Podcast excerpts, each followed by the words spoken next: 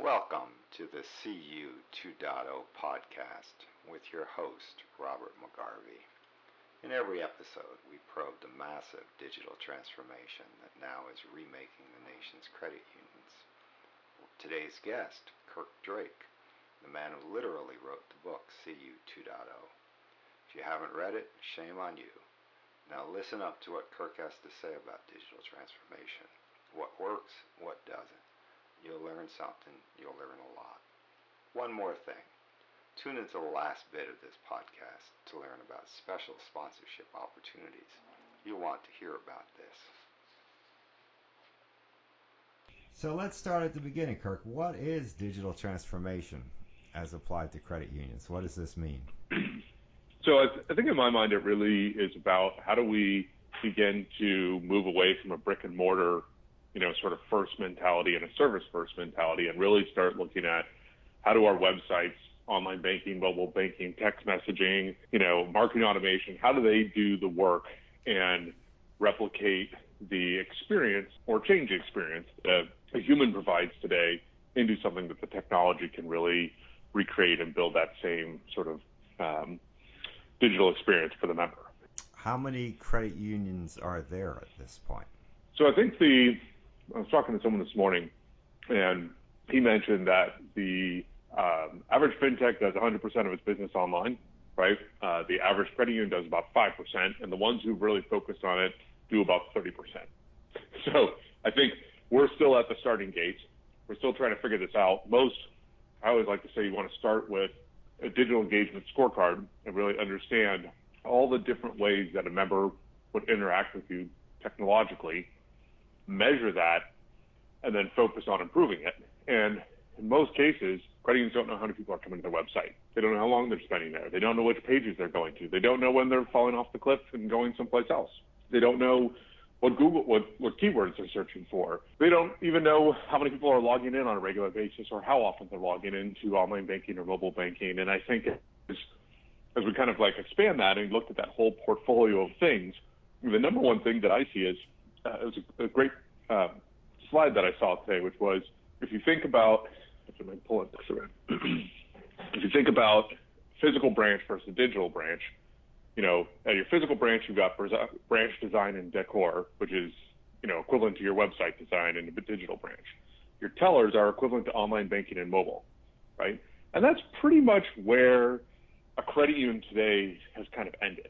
They've got a website and they've got some teller functionality. Um, and as you start kind of moving beyond that, your new member service reps would be your, you know, join the credit union landing pages and your online applications and processes. Your loan officers are in your branch, but on your website, you'd have product pages and online loan applications and, and online loan fulfillment and be meeting the expectations of a, of a digital customer or member, someone who wants to really, you know, be approved or decisioned, approved, and uh, funded in minutes, not hours or days or weeks, as, as most credit unions, you know, kind of look at.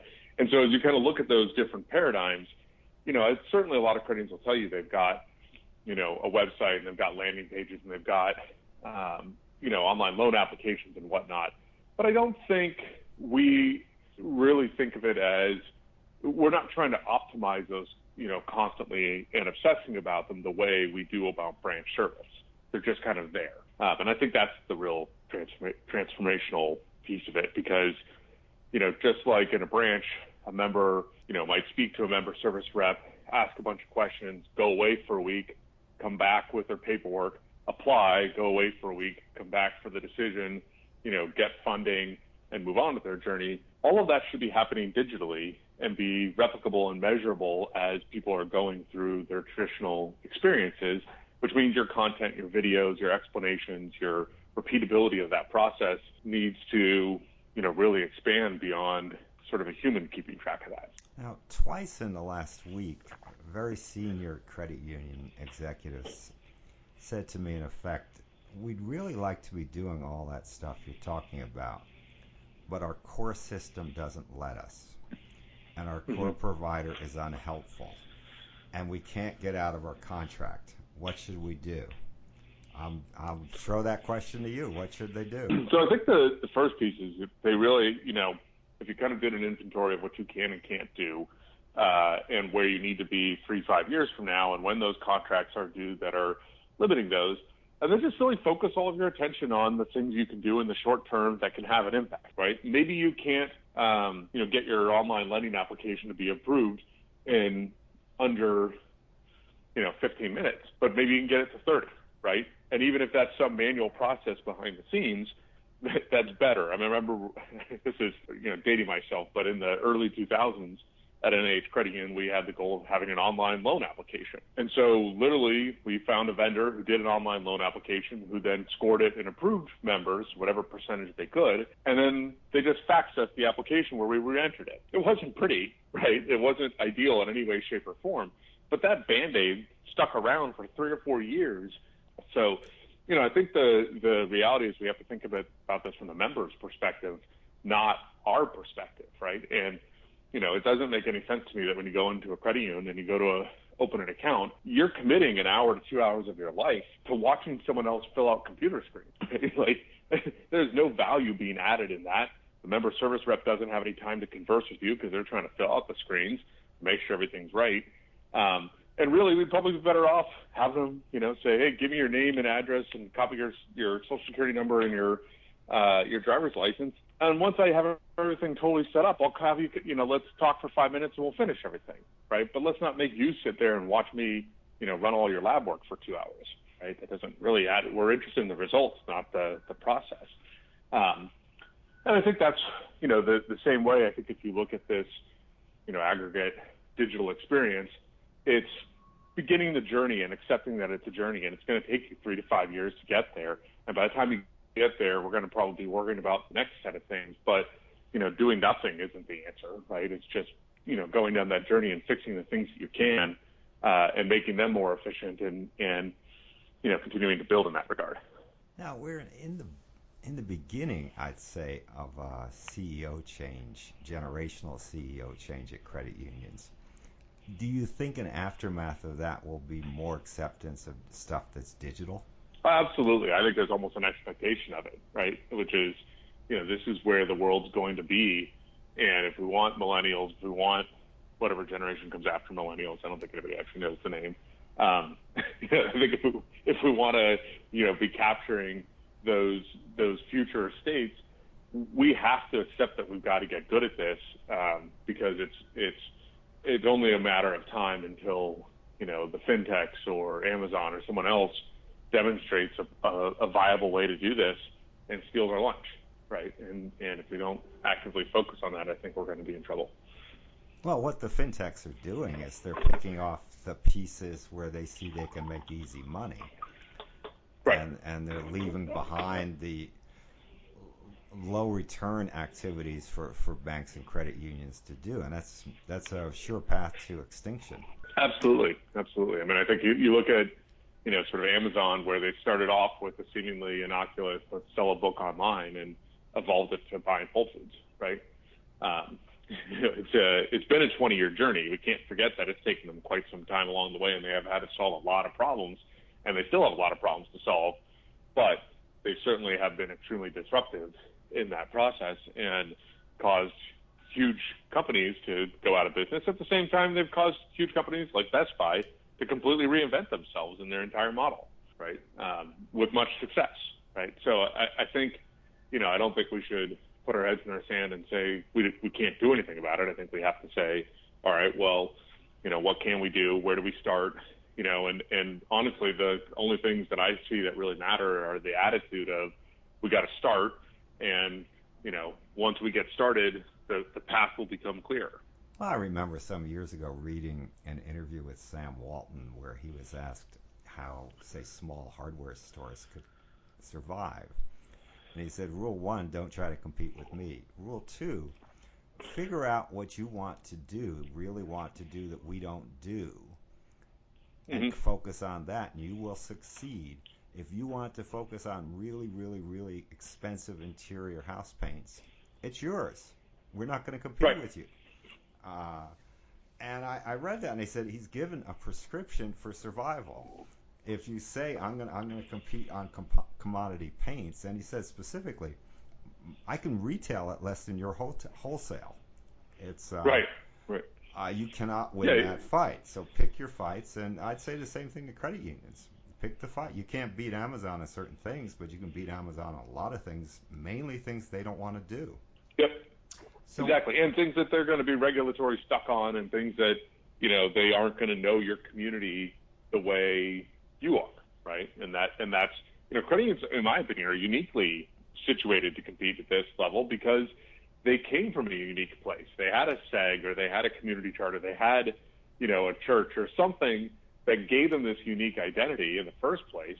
Um, that that positions them extremely well to really focus on that community or whatever the new community is to create that differentiation.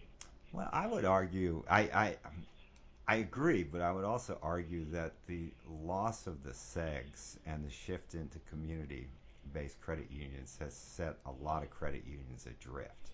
They knew who they mm-hmm. were when they were the New York Times Credit Union. They knew exactly yes. who they were. And now you say, well, you're the credit union for all of North Jersey. You know, what's that, man? right, right, exactly. It's not, it's not a, a geographic or cultural boundary that actually makes any sense, right? Um, it, it's much more um, it, unmeasurable in that regard. And I think, you know, I think the, I think you're right. That I do think the SEG to community charter credit unions have probably had the hardest time of that. But I also think it's mostly a game, I think it's it's at least in the businesses I've run, it it doesn't matter what you focus on as long as you're focused on something. It's when you're thinking you can be all things to all people, which is that's the dangerous point, right? It's it's whether you're going to focus on doctors or nurses or you know whatever whatever it is. That's what provides that clarity. And focus doesn't mean not doing the other things. It just means being intentional around the messaging and the things that you are doing to prioritize that target. What do you say to a credit credit union executive who says, "Okay, fine, you've half convinced me on this digital transformation thing. What should my first step be?" and make it a step that's easy that I'll succeed at, but we'll see how cool digital is.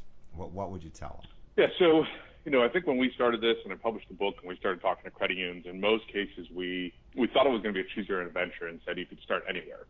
Um, my experience over the last year has been that's not the case, and that there's really only two or three places to start. The first is measuring how you're engaging members today across all of the delivery off all of the different electronic delivery channels. So website, online banking, mobile banking, you know, number of emails opened, that kind of stuff. And, and starting that as your digital engagement scorecard of what you're going to try to improve over time. And then the number one way to improve that is a blog. And I don't mean about, you know, like writing or pontificating on, you know, ridiculous topics of the meaning of life. I mean, just answering your members' existing questions in well-written videos and, and content topics that are keyword optimized that begin the journey of that engagement. And then once you have that first set of content, then you can begin. Uh, first off, you'll get an immediate lift on page views and on the digital engagement scorecard, but then you begin to have the playbook and the recipe book for doing nurturing campaigns and beginning to drive the member through their journey electronically. You're of course going to have a ton of work to do to put all that together, but those without those two tools, you will get nowhere, right? You will spend all your time running around in circles trying to figure out where to start.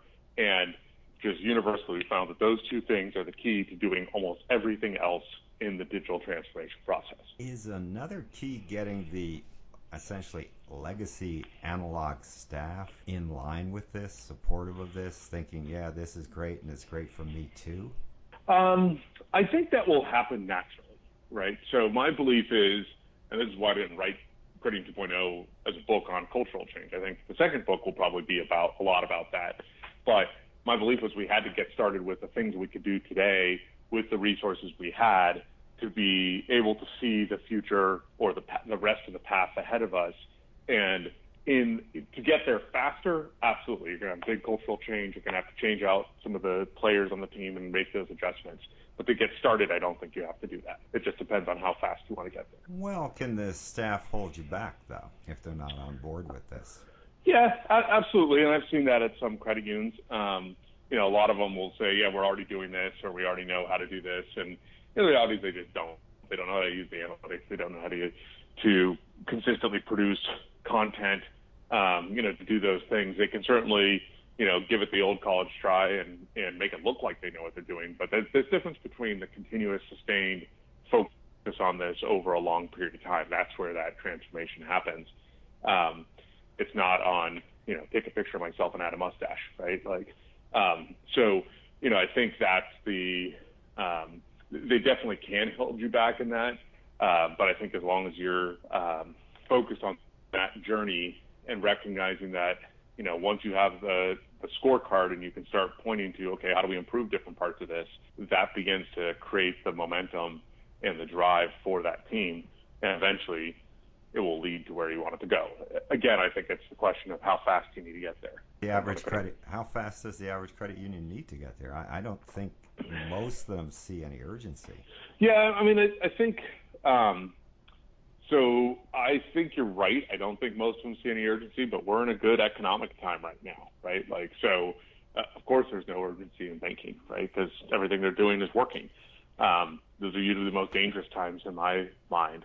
Uh, and so I, I, I, agree with you. I don't think there's a ton of urgency, but I do think, um, you know, the data is there and people are seeing how PayPal or SoFi are stealing small pieces of business and they're getting motivated to that and they're starting the process and, and moving down that journey. And, you know, I think, I think they will, um, I, I think it's one of those things you take your first step, um, you know, it's, it, I, I guess it's kind of like if you've ever had kids, um, you know, when you have a, a 10 or 11 month old and they're trying to go from crawling to walking, and it's really painful, and they try day and day, and they stand and stand and stand, but they can't take that first step, and then the amount of time from when they took that first step to when they're full on sprinting is about two weeks, right? Um, and so I think it's the same sort of thing. Is there's a lot of roadblocks and challenges to get out the gate, but once you've taken that first step, then then success begets success. Before we go, the CU 2.0 podcast is looking for a few good sponsors to help us spread the word about the digital transformation of credit unions. You could be one of them. Contact Robert McGarvey for details at rjmcgarvey at gmail.com. First come, first served. Again, that's rjmcgarvey at gmail.com.